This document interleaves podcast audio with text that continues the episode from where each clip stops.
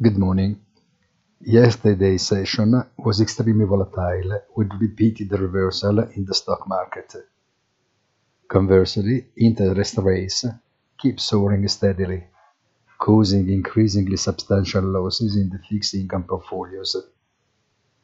By now, even credit spreads are running ahead and are stable above 5%, which must be added to the tough rise in short-term rates.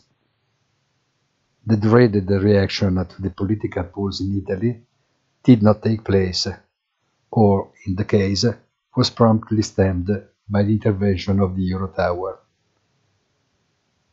Problems are instead widespreading on the foreign exchange market, with the British pound sharply weakening and the yen put under special surveillance while the euro updated its low against the dollar, sliding in the raw range of 95.50. Have a nice day and please visit our site easy-finance.it.